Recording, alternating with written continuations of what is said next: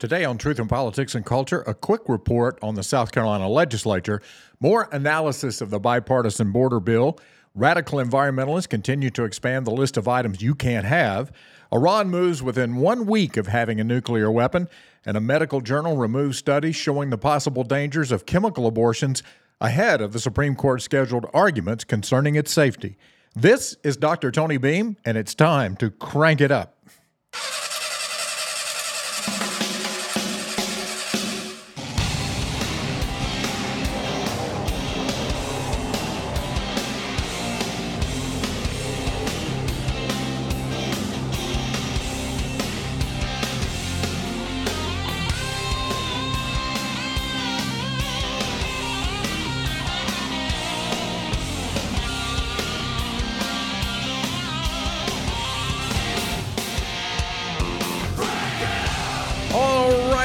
Good morning, everybody. Welcome in to YouTube and Facebook Live here this morning. We're glad to have you as part of the program, Truth in Politics and Culture. This is Tony Beam, and I serve at North Greenville University, where Christ makes the difference, and where we are equipping transformational leaders for the church and for society. You might say we're getting them cranked up to take on the world and uh, to become just solid, firm believers in the world, having their influence in the culture, which is pretty desperately needed. I also serve as the policy consultant for the South Carolina Baptist Convention. Uh, some of you may be looking and saying, Wow, are you dressed for work today? No. Um, I'm dressed in anticipation of baseball season returning. I saw yesterday that we're nine or 10 days away from pitchers and catchers showing up for spring training or getting ready to uh, start the baseball season. And yeah, I know we still got the Super Bowl to go this Sunday, but uh, be honest with you, I just I, I love football, but I'm not all that jazzed about the Super Bowl. I mean, desperately, uh, I'm a desperately disappointed Cowboys fan, and uh, it looks like that's going to be my lot for years to come. I mean, it, it, you know, it's like we go back to peanuts, right? And I'm not talking about the kind that come come in the little packs that you can get at a convenience store. I'm I'm talking about the cartoon, right, with Lucy and Charlie Brown. And Cowboys fans and Gamecock fans, which I happen to be one of each, um, you, you know, they they tend to be in the Lucy Charlie Brown syndrome mode most of the time. Every time we step up to kick the ball and we think it's going to be a big deal, uh, Lucy pulls the ball out of the way, and uh, so there you are and where that that's kind of where we are as sports fans. But anyway, um, the Braves. Hopefully, you know we have we we have seen the Braves kick it through the uprights. That's kind of a mixed metaphor, isn't it? Baseball and football. Anyway, we've seen the Braves win a World Series recently, and uh, they're you know looks like they've uh, strengthened their bullpen, uh, working on their starting pitching as well. And so hopefully, when the season starts, we're going to see a um, an Atlanta Braves team that's not going to just march through the regular season breaking records and then lose in the first round of, of the series. Um, hopefully, we're going to see the Atlanta Braves go through with a great season, but uh, I'd, I'd give up some losses. I mean, I'd, I'd trade some some losses for wins if it still means we're in the mix at the end and we make it to the World Series. And I think and, and we win. I mean, obviously that's the goal. It's not just to have a, an amazing or stellar regular season in baseball. So I'm I'm hopeful. Um, I'm also there's this ray of light with the South Carolina Gamecocks men's basketball team. The the women have been stellar, continue to be stellar. But the South Carolina men's team has beaten two top 10, 10 teams and are now ranked. I meant to check. You know, it's terrible. I didn't even look to see what uh, the, the, where the Gamecocks are ranked, but I, I knew they would have to be this week because they beat Kentucky and Tennessee. And so, uh, good things happen in Columbia. I mean, these guys. Uh, the the Gamecocks are are believers right now. The men's team believe they can beat anybody and we'll see if they can beat, Mississippi tonight. I think they play tonight, seven thirty, something like that. Um, all right, let's let's get into. I know people go nuts when I talk about sports um, because they this is, is, supposed to be a Christian worldview political um, program that talks about what's going on from a, a biblical perspective. So let so let's get into some of the news. South Carolina legislature did some good stuff last week. They were um, able, the House was able to get the bill, the uh, which was uh, would protect minors from being able to view pornography on the internet. It's made it over to the Senate. It's been assigned to committee in the Senate, and same thing for the internet bill that would protect minors from just being able to go out and set up social media accounts without parental permission. That bill is also over in the Senate. And uh, so this week, the House is going to take up some bills that I'm hopeful will fail. And I'm just going to quickly uh, talk about them because uh, I'm the dinosaur in the room when it comes to things like alcohol and marijuana. And, and I mean, I get it. Um, but I just think that we're better off as a culture in South Carolina when we don't have a significant portion of our population either driving around, walking around, or trying to go to work or do anything while they're high or drunk. And apparently, we, we think we need more access to alcohol in South Carolina, even though we're seventh in the country when it comes to DUIs, pretty consistently. We're fairly consistent in the top 10 for domestic abuse, which just about any study you want to look at pegs domestic abuse to alcohol um, abuse with men.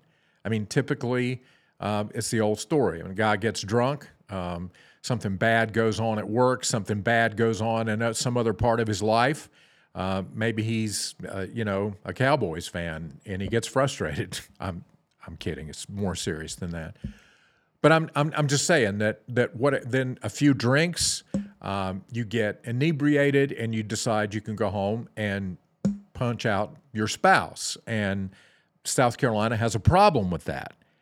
So with the way we're reacting right now is we're saying we need curbside delivery of alcohol, we need home delivery of alcohol, and we need Sunday sales of alcohol. So we don't we have a culture that seems to be losing its way. It seems to me that respecting religious tradition, and, I, and, and I'm talking about respecting, really respecting God's word as it relates to the importance of the Sabbath, something that we used to do. We used to say to ourselves, you know, in a culture where we need more religious influence, we need to respect some of the institutions of the church. We need to, or the, the uh, focus of the church. We need to be able to say, that you know there's a day when we don't have to sell alcohol because we're going to acknowledge that the influence of the church in our society is a good thing and we need more not less of it. And i, I know people are saying well you can still um, encourage the church and still have alcohol sales on sunday. We have separation of church and state. Yes we do but separation of church and state was always designed with making sure that the church doesn't get abused by the state. It was never intended to keep the influence of the church out of the state. And this is one place where I think we really need it. I just don't I just don't get it. I if we you know, I'm not I'm not saying prohibition is the thing that we need to go back to. I'm just saying that until in South Carolina we get a better handle on the consumption of alcohol. And by the way, I don't drink alcohol at all. Um, and I, uh, but I understand that there are people that do, and and we have a problem with a lot of people that do because they have a problem with drinking too much alcohol, and yet we're going to make it more available. We're going to expand expand opportunities for people to abuse alcohol, and that leads to the other things that I've talked about: DUIs, uh, domestic abuse, alcoholism, um, the breakup of families, the you, you, people that become alcoholics often spend so much money on keeping their habit going that they deprive their family of things that they need. I mean, this was true when we had video poker. I mean, people were spending their paychecks on one arm slot machines, uh, the one arm bandits, before they ever got home. And it was a devastating effect to the family. A lot of people poo pooed that. They said, well, you don't have any evidence that that's going on. Look, I was pastor of a fairly large church in the upstate. For, uh, it was um, Pleasant Grove Baptist Church down in Fountain Inn. And uh, I'm telling you, I, I talked to, to people, to families who were being very adversely affected by video poker and what it was taking out of the family's income to be able to survive.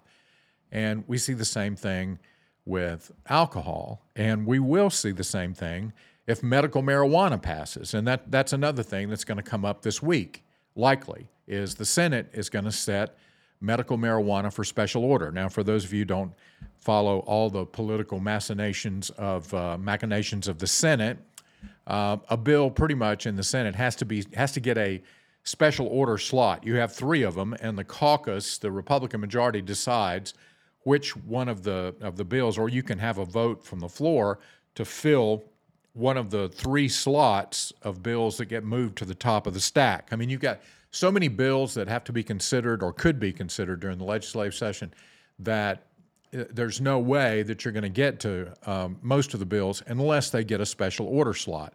So there was an attempt to put medical marijuana marijuana in a special order slot last week. It failed, um, and they're going to try it again this week. After I'm sure uh, there'll be some arm twisting in the caucus uh, because there's so much money involved in this. I mean, there are um, a lot of activists that are pouring a lot of money, lobbyists that are pouring, an, an industry, the, the marijuana, I'm going to call it the marijuana industry.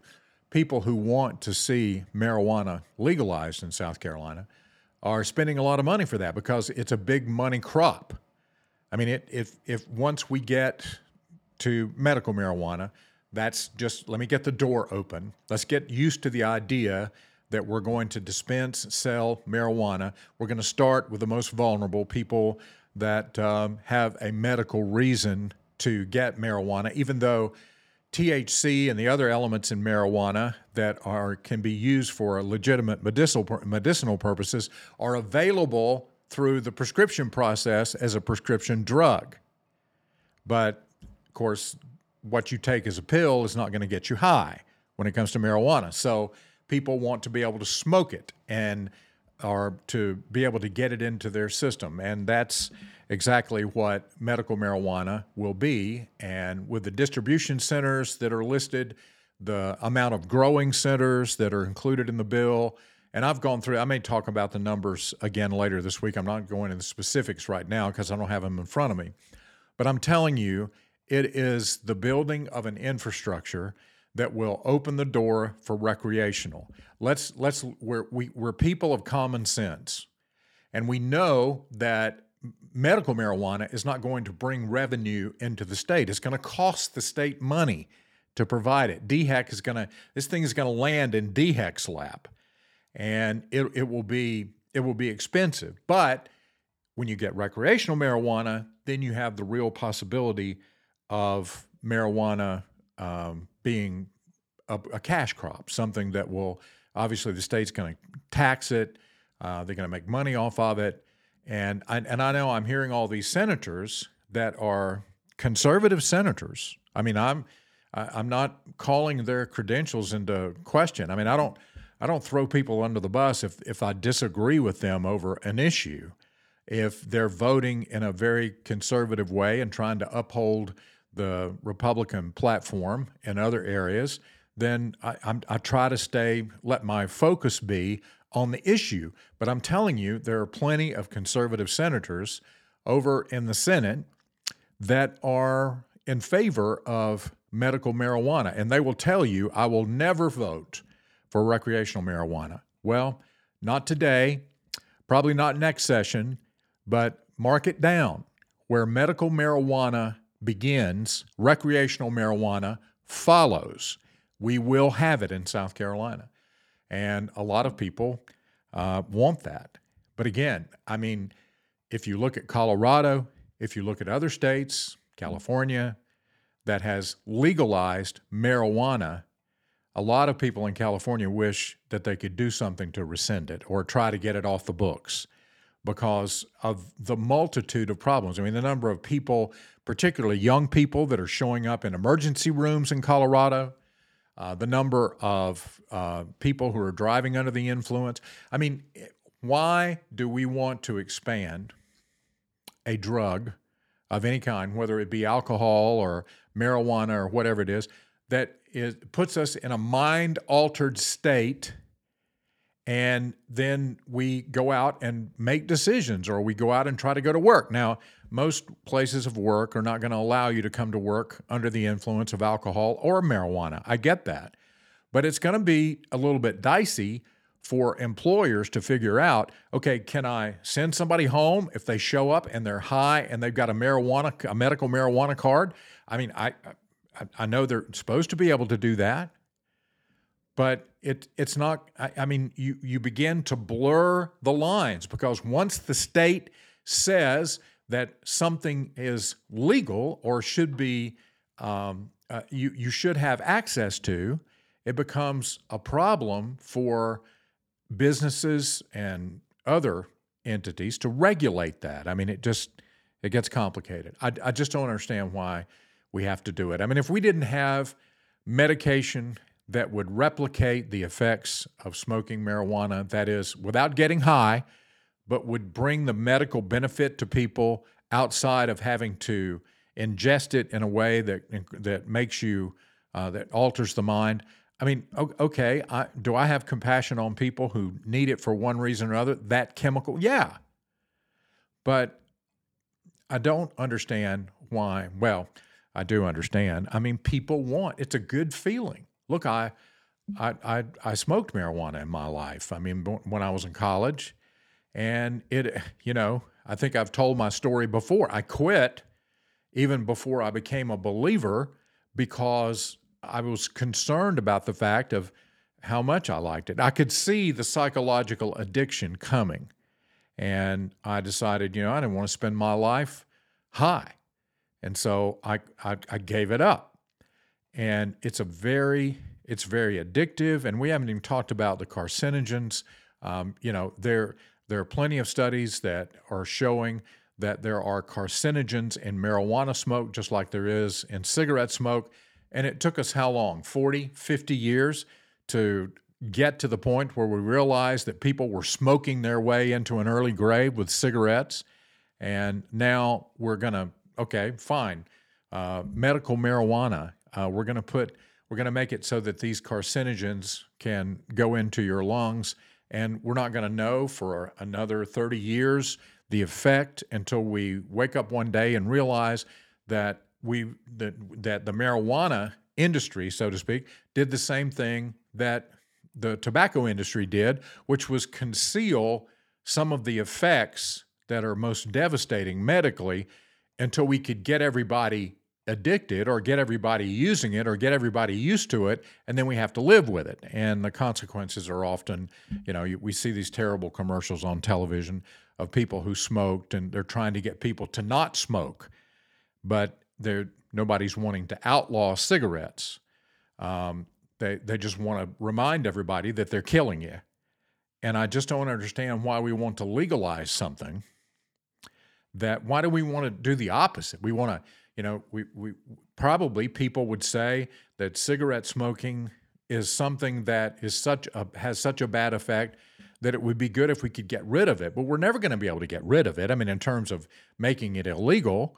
So we're going to be stuck with the same thing if we go down this road of starting with medical marijuana that increases to recreational marijuana. Then we're going to have something else we can't get rid of that basically is having a very detrimental effect on society. And it, and it won't just be health, it'll be mental health when it comes to marijuana, because there are plenty of studies that show, particularly in young, young people as they smoke marijuana, because of its potency, which is up to about 20 times more potent than what I would have smoked when I was back in college, um, that, that, that the potency is, is causing psychotic episodes and uh, mental issues, particularly with people 21 and younger. And I think, uh, well, I believe the age was actually 25 and younger. So, anyway, um, all of that's going to be going on in Columbia this week. That debate's going to ramp back up. And look, I have no illusions of, there are very few people that are standing there with their hands up saying, don't do this. Okay. Most people, in fact, are uh, very much in favor of medical marijuana. I think, um, I mean, it, we may be able to stop it from passing in the Senate. Um, hopefully, there's a chance that the House won't take it up this session because it is an election year. I mean, these guys are headed toward a primary, and a lot of them have primary opposition. And um, I, I don't know that they want to be known for what what their legacy is. Is okay. We we opened up the state to legalize medical marijuana, which is going to be a red carpet toward recreational marijuana. Um, I don't know that they want to do that, particularly when their name's on the ballot, but we'll see. Um, that's going to be an interesting thing to follow. All right. Um, I want to go back and talk a little bit more about the immigration bill. I don't want to bore you. I mean, it's, you know, yesterday I went through it pretty thoroughly, but I want to go through. I've got some information here from Andrew McCarthy that I, as you know, I'm, I'm a big fan of his. Uh, he writes over at National Review and he's got his own podcast and um, he writes for other uh, news outlets as well. He's a great commentator, he's very thorough. So we're going to go through some of that, but just as a review, uh, 118 billion dollars total, 60 billion in approximately, and these are rounded off numbers, by the way. Um, we I was a little bit more specific yesterday, but for the sake of talking about it again today, 118 billion total, 60 billion in aid to Ukraine, 14 billion for Israel, 20 billion to the border. And by the way, a lot of people are making that comparison. They're upset about the fact that we're going to spend 60 billion to help in Ukraine where we're only going to spend 20 billion to, to try to make it possible for our country to be security. You could call it 60 billion for Ukrainian security versus 20 billion for US security when it comes to our southern border. Um, and, and people are framing it that way. Now, I don't think that's completely fair, but I, I do see their point is that if we're going to spend all this money, you know, this whole thing started, this conversation started because Republican senators, uh, the president wanted all this money. I think it was uh, uh, 90 or 100 bill, right around 100 billion for Ukraine, for Israel, and for Taiwan. And Republicans said, well, you're not getting anything unless you address the border. We want a bill to address not only aid going overseas, but we want to spend money to secure our own border. And so Republicans and Democrats got together, Lankford, uh, Senator Lankford, and Kyrsten Sinema, and some others that got together and tried to work out a compromise bill. And now, you know, it's it's it's kind of funny. Republicans are saying, well, uh, some Republicans are saying, look, we we never wanted any money for Ukraine to start with. Yeah, well, th- there was this discussion that started the whole border discussion about getting money for the border. If we're going to give money to Ukraine, it's got to be tied to border security. And now some are saying, well, we, do, we don't want this bill because it includes money for Ukraine when it started out being well, going to be money for Ukraine, but we've got to do something on the border. So it just kind of shows you how quickly things can switch around in Washington or in Columbia or anywhere that we're involved in political debate. So 20 billion for the border, 10 billion for humanitarian aid to Gaza, um, and some of that humanitarian aid would go to Ukraine. About 2 billion uh, for aid to Taiwan and other Indo-Pacific nations to try to help them get ready for the Chinese invasion that's coming at some point. Um, and the 20 billion for border security, as much as I can determine, again, just rounded off numbers here, eight billion for um, immigration customs enforcement, uh, billions more to hire border patrol agents. By the way, the Border Patrol Union, I saw this story. They came out and, and I think they're kind of uh, tentatively or maybe reluctantly would be a better word. They're reluctantly supporting this bill because they say even though it's got problems, it's better than what they're dealing with now, and they need help. So uh, that's from the Border Patrol Union. Uh, it would build more detention facilities, which I don't know why we need. I think we have 37 detention facilities right now. We're not using them. I mean, the Biden administration is not. I, I don't think they're, you know, what they're doing is paroling, or they they are, um, you know, allowing um, those who are asylum seekers to be detained uh, briefly and then released into the country with a court date. And that's what's causing all the problems across the country because we've got uh, illegal immigrants coming across the border. They're, they're deemed to be legal um, in the government's eyes. If they get an asylum, if they're requesting asylum, then it has to be determined if asylum is legitimate. And while that determination is being made, they're released into the interior of the country with a court date of who knows. Um, and so th- this whole idea that we need to, I mean, it, if we're going to detain people instead of parole or release them in in some way into the interior of the country, yeah, we're going to need more detention facilities, and we need more asylum officers to make determinations more quickly. Um, but which is part of the bill. But if we're not going to enforce any of this, then I mean, building the facilities is not going to matter. Um, investing in more technology to detect the smuggling of fentanyl, there's money for that, and provide several billion dollars to NGOs and, and nonprofits in border communities that have been accused of helping immigrants that are coming in illegally um, and, and working with them in ways that get them, trying to help them navigate any of the immigration laws that may be enforced at all. Now, I, I don't have firsthand knowledge of all this. I mean, I what I, I, hear two stories. I hear that the NGO, NGOs and the nonprofits are actually providing humanitarian aid and taking care of of helping these immigrants to navigate the law because they come here and they don't know the law and they need um, advice about how to if they if they have a legitimate asylum concern how that needs to be heard. And so there are those who say that the NGOs and nonprofits are doing a good thing, and there are those who say no, they're trying to help the illegals simply circumvent the law and get past Border Patrol and ICE and, and get them into the country and, and the interior of the country, which is then once they get in, they're going to stay. So I, you know, I can't, I'm not going to sit here and tell you that I know for sure which way that goes. What I imagine is it, it's like most things. You have some that are doing real humanitarian work, which as Christians we should be all for, helping take care of people's physical needs when they when they get here until their case is adjudicated. I mean, I, we're we're still again we're still talking about people created in the image of God. We shouldn't cre- look at people and treat them like they're political fodder, political cannon fodder. I mean, they're they shouldn't we shouldn't be yelling at each other over the lives of people if we need to be helping to take care of those people while the political determinations get made about what's going to happen about their future.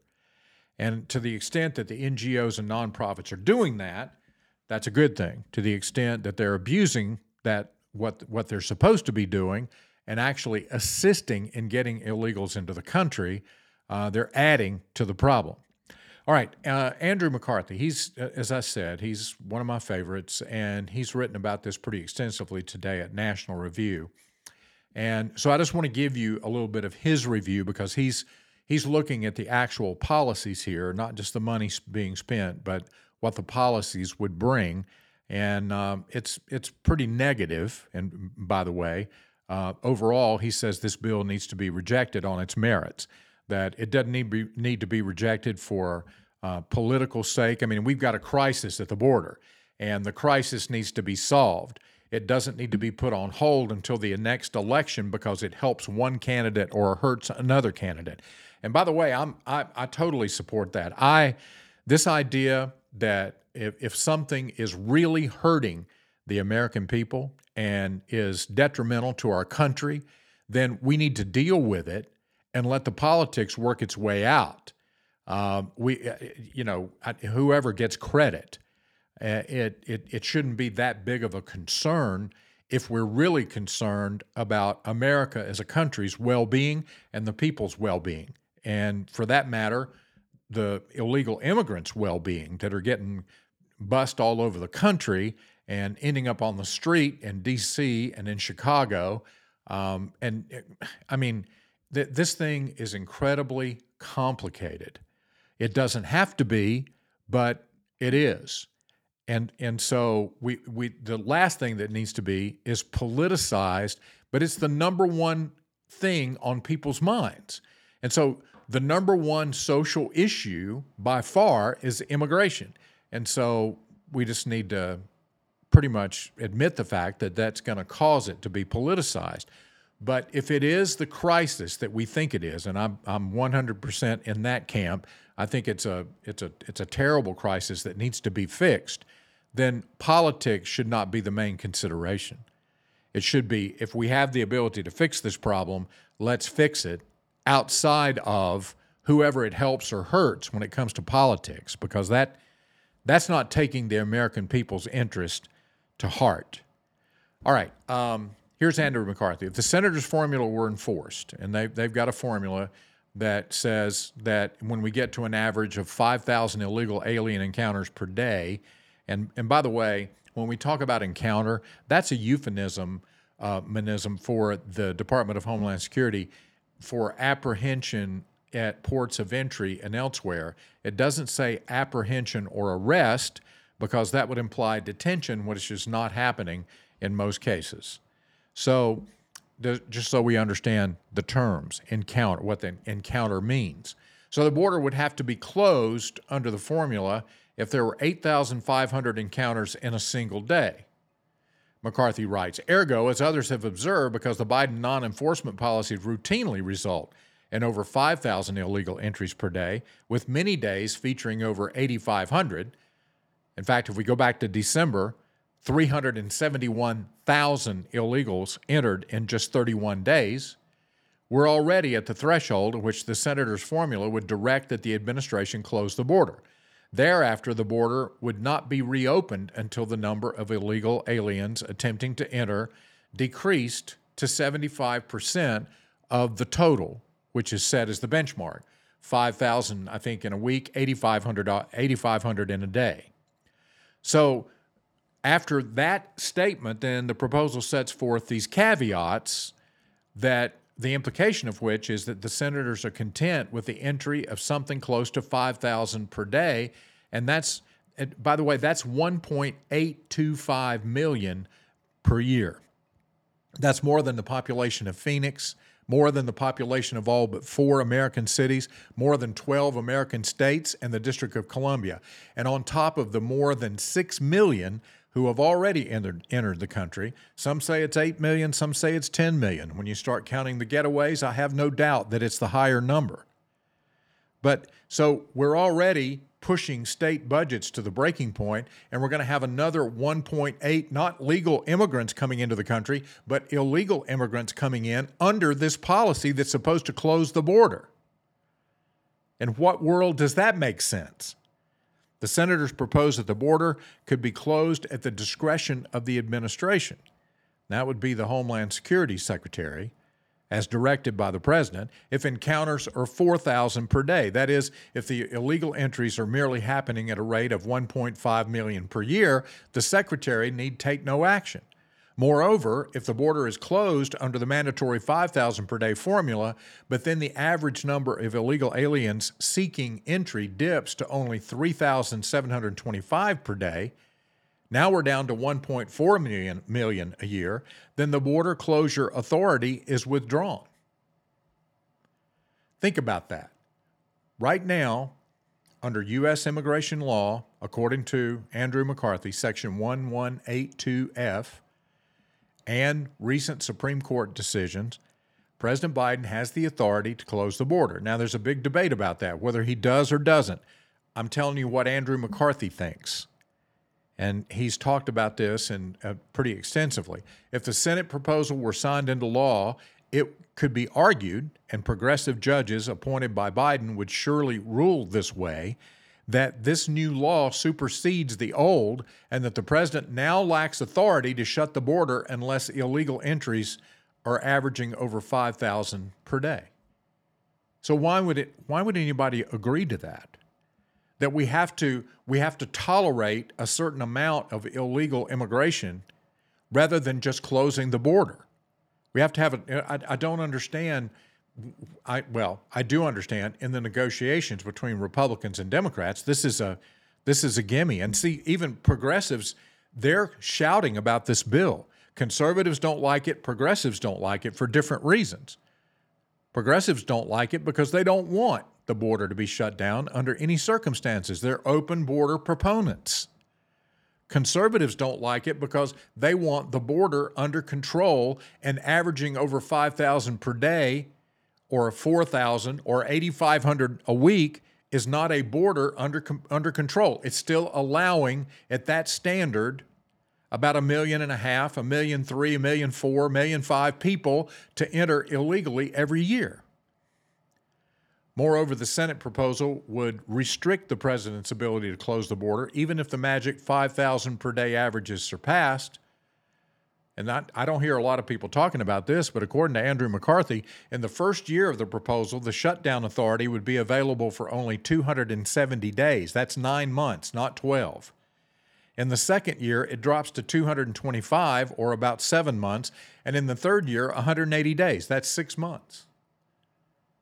And so, what happens outside that timeline? Do you think that people that are coming in caravans and the, the people that are directing them to come here because of our policies won't know the timeline?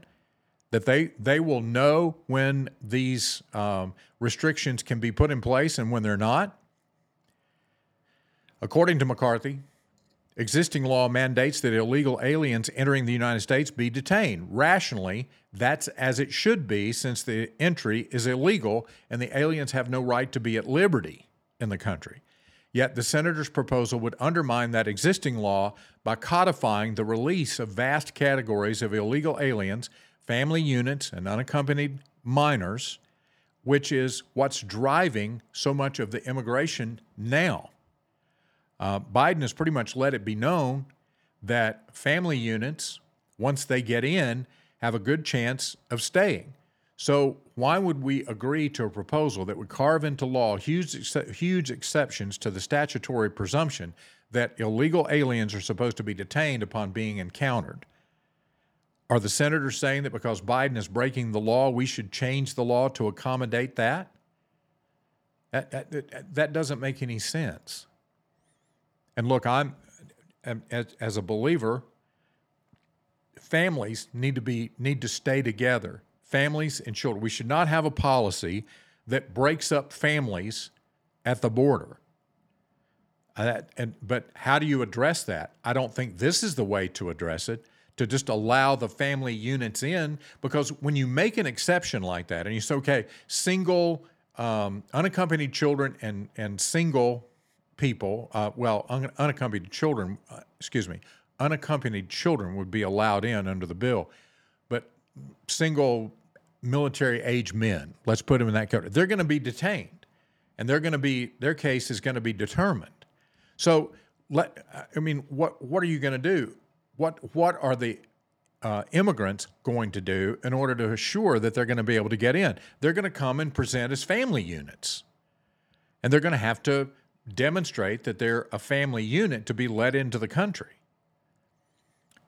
So, alternatives to detention. Let, let me talk about that for a little bit because this is, I, I mean, you, you, you're when when you have a program that says, well, a law rather that says that people who are entering the country illegally should be detained, but then you have alternative to detention, which is something that grew up actually during Bush 43 because it, it became obvious that the resources, uh, the well, the excuse or the, what was being said by immigration authorities is that Congress is not allocating enough money to make it possible to detain all the people that are approaching the border illegally.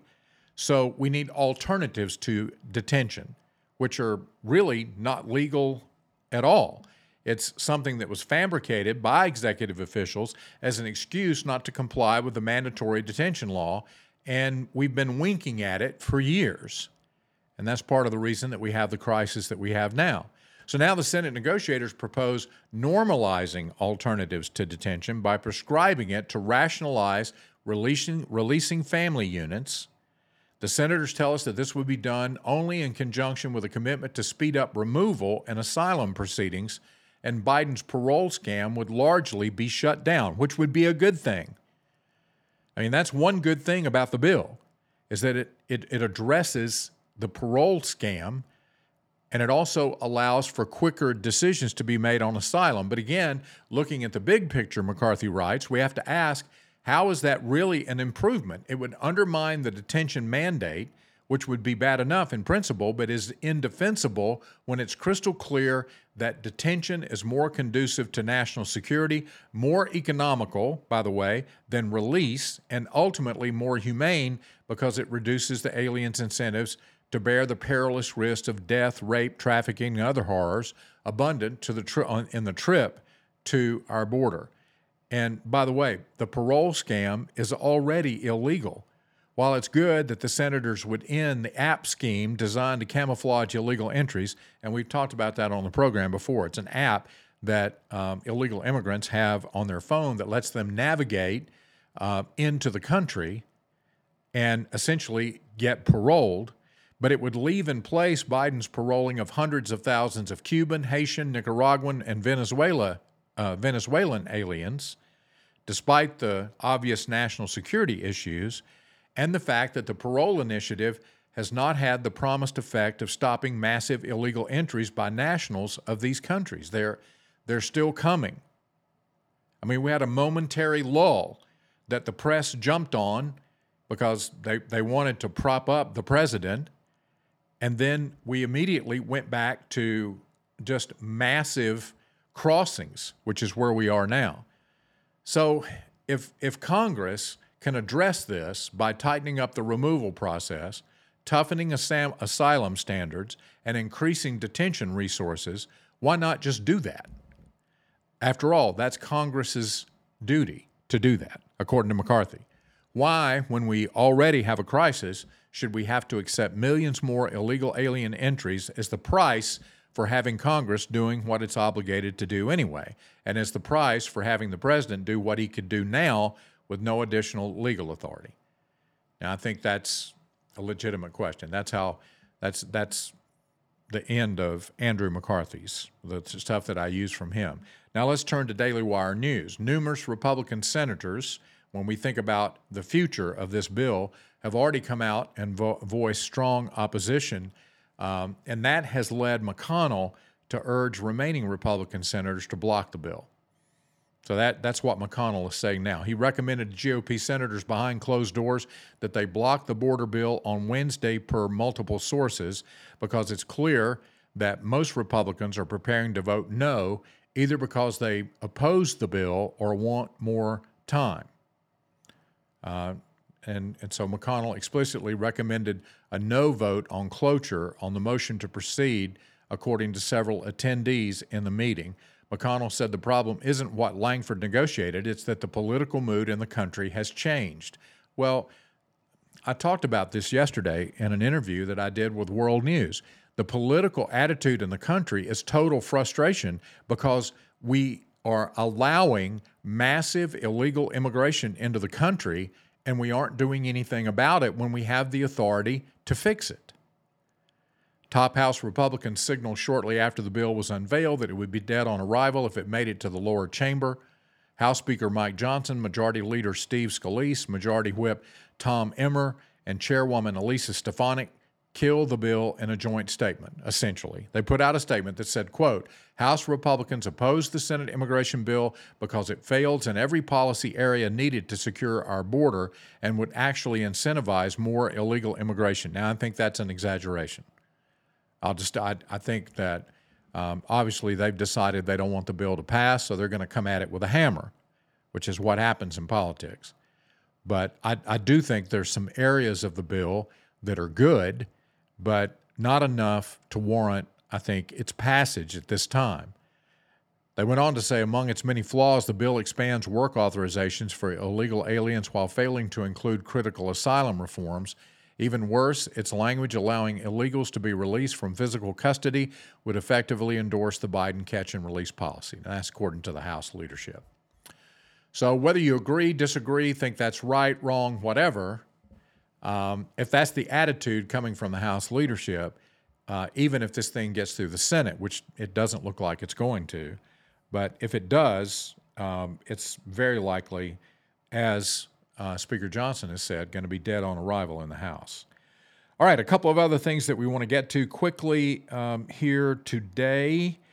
Um, I wanted to talk a little bit about this environmentalist stuff that's going on.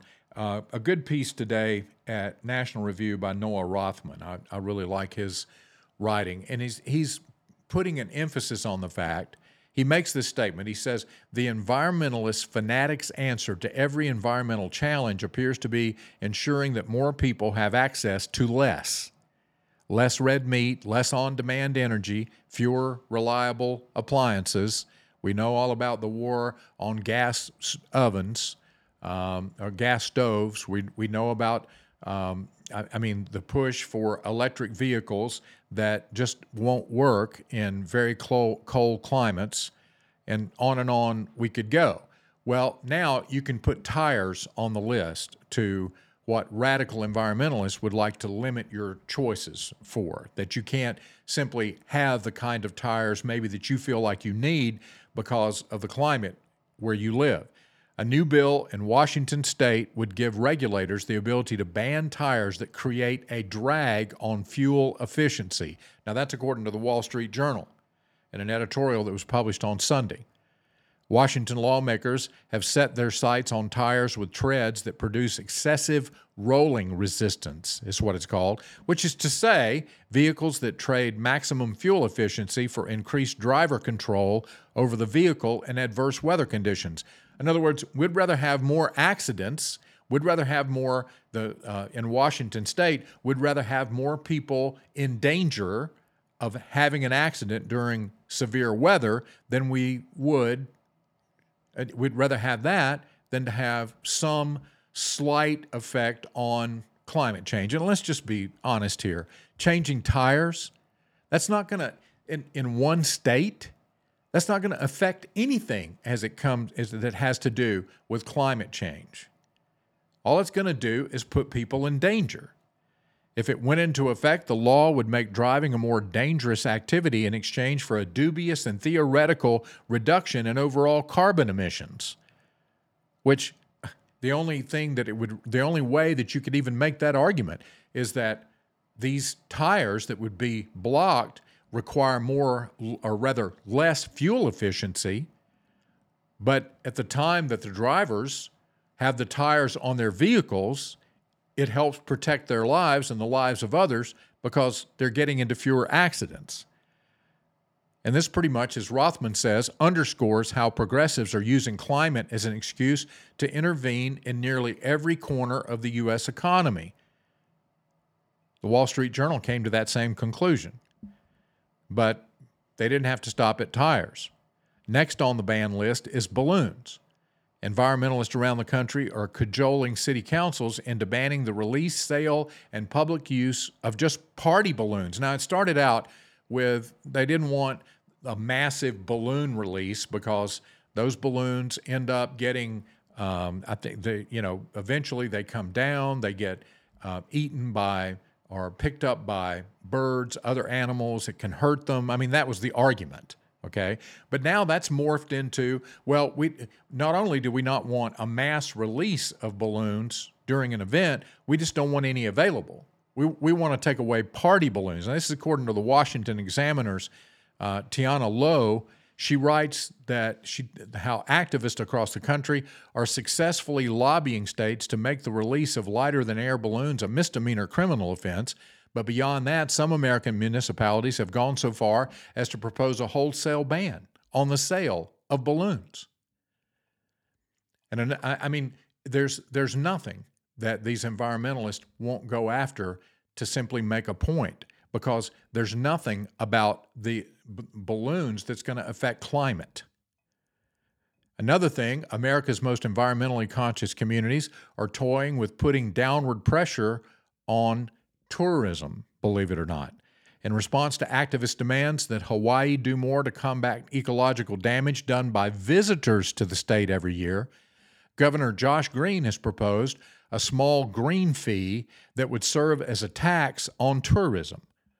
According to scoring, the proposal would raise only about $68 million a year from tourists, fees that might go in a small way toward floating bonds designed to finance climate related mitigation projects but as the adage goes, when you tax something, you get less of it. For a state that is economically dependent on tourists, making the trek much more that much more of a financial hardship is a self-defeating proposition. I, I, I, can't I can't even fathom that a governor whose responsibility for the is to, is to protect the welfare of the state would in the state of Hawaii decide that it would be a good idea to tax tourism in order to fight climate change. I mean that's that, that really does border on the insane because Hawaii depends on the tourist trade. That's their major industry. But the ban list for environmentalists is always expanding. Um, and, and of course, it, it, it's none of the things that they're talking about that we have to give up in order to fight climate change is going to make a tenth of a degree difference in global warming or in the change in or, or overall change in the climate. But it's becoming a power play. I mean, it's pretty much and has been for many people. It's just the ability that people have to have control over other people, upending the economy and changing the way America works. I mean, this is and and that's may I, may I just say that would be bad. All right, uh, quickly, I want to get to this story. We've got a, a major medical journal that's retracted studies of of uh, of uh, that are critical of the abortion pill or of chemical abortions, and they're doing this just a few weeks out from when the Supreme Court is going to take this up. Three studies, including two. This is according to Daily Wire today, by the way, and it's by um, let's see, Leif Le Mahieu. Three studies, including two on the potential harms of the abortion pill, just were retracted on Monday by Sage Publishing, which is an independent academic publishing company. The retraction notice states that an independent review of the studies was conducted due to a single reader's complaint that the studies included misleading data, uh, data, and that the authors were affiliated with a pro-life organization. well, you can't have people that have anything to do with a pro life organization conducting scientific study. I mean, there should be uh, some way that people who are pro life glow in the dark or have some kind of screening so that if a scientist walks in a building, an alarm goes off if it turns out that scientist happens to be pro life. The authors of the study say the retractions are a politically motivated effort to discredit research that was cited in U.S. District Judge Matthew um, Kacsmaryk's April 2023 decision to suspend approval of mifepristone, the drug used roughly in roughly half of all abortions in the United States. Yeah, it just uh, imagine that that these studies that are now being withdrawn just happen to be the studies that were cited by the judge that was critical of mifepristone because the information in these studies led the judge to believe that there's a problem. The authors of the studies say the retractions are politically motivated. Duh. An effort to discredit research that was cited by the judge. Dr. James Studnicki, wow, a listed author on all three studies in question, told the Daily Wire that the retractions were completely unjustified and that they were meant to discredit scientific research that challenged the pro abortion bias ingrained in academia. Well, of course. I mean, and how many stories have I talked about over the years of how scientific studies are dumped, scientific scientific studies that point to the point to the danger of transgender surgery on minors. I mean, scientific studies that talk about the danger of puberty blockers and the fact that we don't know for sure the long-term effects. I mean, all of these, if they're if they don't forget uh, line up with the progressive template, are in danger of just being discredited and discarded. One of the now retracted studies published November 8th, uh, excuse me, 9th, 2021, found that the rate of emergency room visits following chemical abortions had spiked 500% from 2002 to 2015, according to Medicaid claims data. Another one of the studies, published May 20, 2022, analyzed the likelihood of recurring emergency room visits for women who did not disclose to doctors that they had a chemical abortion. Those two studies were cited by the judge's decision to suspend FDA approval of mifepristone. The testimony of Dr. Ingrid Skop, who was an author on all three of the articles, was cited multiple times in the August decision from the Fifth Circuit Court of Appeals, where the court said that chemical abortion drug mifepristone should not be distributed through the mail or prescribed via telemedicine. So, sure, I mean, if, if you've got a, a worrisome study, if you've got, if the science, which progressives are always saying, follow the science, unless the science points you away from progressive ideologues. If it does, then you've got to get rid of the science. And apparently they have the ability to do that. After months of back and forth with the journal on November 13th, Sage told the researchers they would be retracting the three studies. The next day, Studnicki had was kicked off the editorial board of the Health Services Research and Managerial um, Epidemiology Journal months before the retractions actually took place.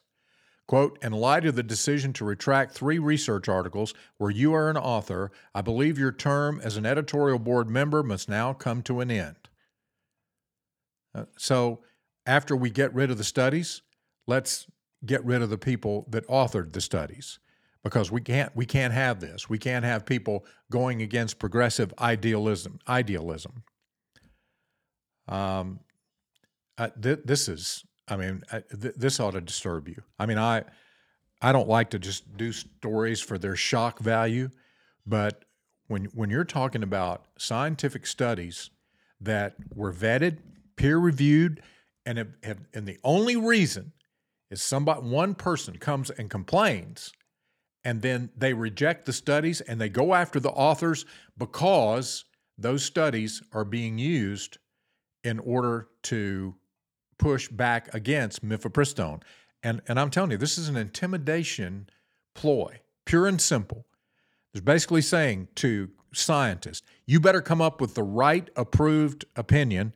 You better make sure your research and your data, uh, your data line up with the progressive mindset, or we're going to come after you. We're going to get your studies discredited, and then ultimately, we'll get you discredited for daring to write something that we disagree with.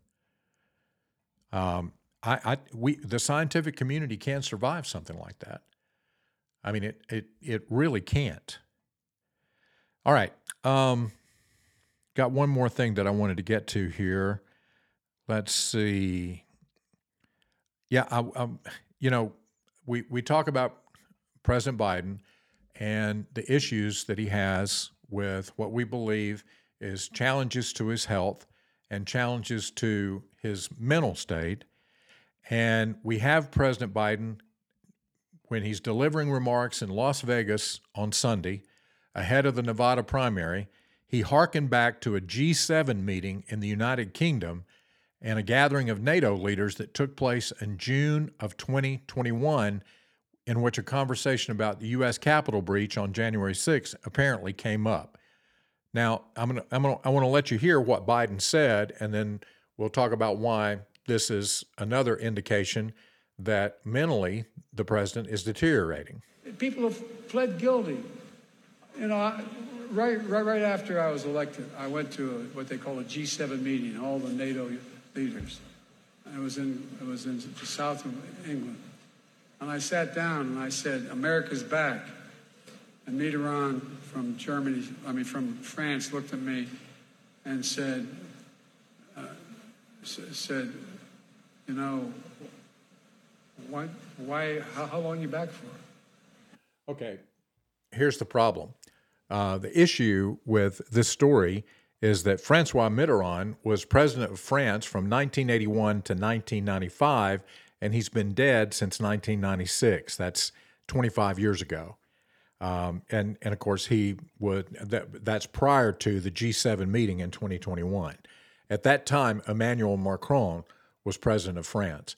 So we have the president of the United States making these comments in Nevada, and he didn't he didn't catch himself, he didn't correct himself. He just simply referred to a president of France that was out of office in 95, had passed away in 96 and he referred to him as someone that he talked to in 2021. And he referred to him first as being um, connected with Germany, and then he came back and correctly said that he was it was France, but he never came back to admit that the only way he could have had a conversation with him is if he had a séance, because he had been gone for a number of years, had passed away a number of years ago. And this is, of course, not the first time that Biden has suggested that he interacted with Mitterrand. At the same meeting, Biden told a similar version of the story, including the same Francois Mitterrand blunder in 2022. In both cases, White House transcripts of Biden's remarks showed Mitterrand's name crossed out and replaced with Macron. So this, I mean, you know, I don't, I don't know how how serious this problem has to get. Um, before the American people. And I know a lot of the American people are reacting to it already. But as we go into this election, which is going to be between President Trump and between uh, President Biden, I mean, we're going to have a rematch of 2020. Then, as more, more and more as the president goes out, I mean, I don't know what the what the Biden campaign is going to do. They can send him back to the basement the way they did in 2020, but they don't have COVID to blame. They're going to have to admit that the reason that he's not going to debate and the reason that he's not going to make a lot of public speeches or hold a lot of public rallies is because of things like this. Um, it reveals his weaknesses, and some of them are glaring. Well, that's all the time that we've got today, so we will wrap it up, and we'll be back in the morning at 7:30. I hope you'll be here at the same time to enjoy the program. And if you like the show, help me out. Share it on Facebook. Uh, tell your friends they can watch it live on YouTube and Facebook at 7:30 in the morning. And of course, the podcast. It's really easy to follow. All you have to do is follow me. It's free.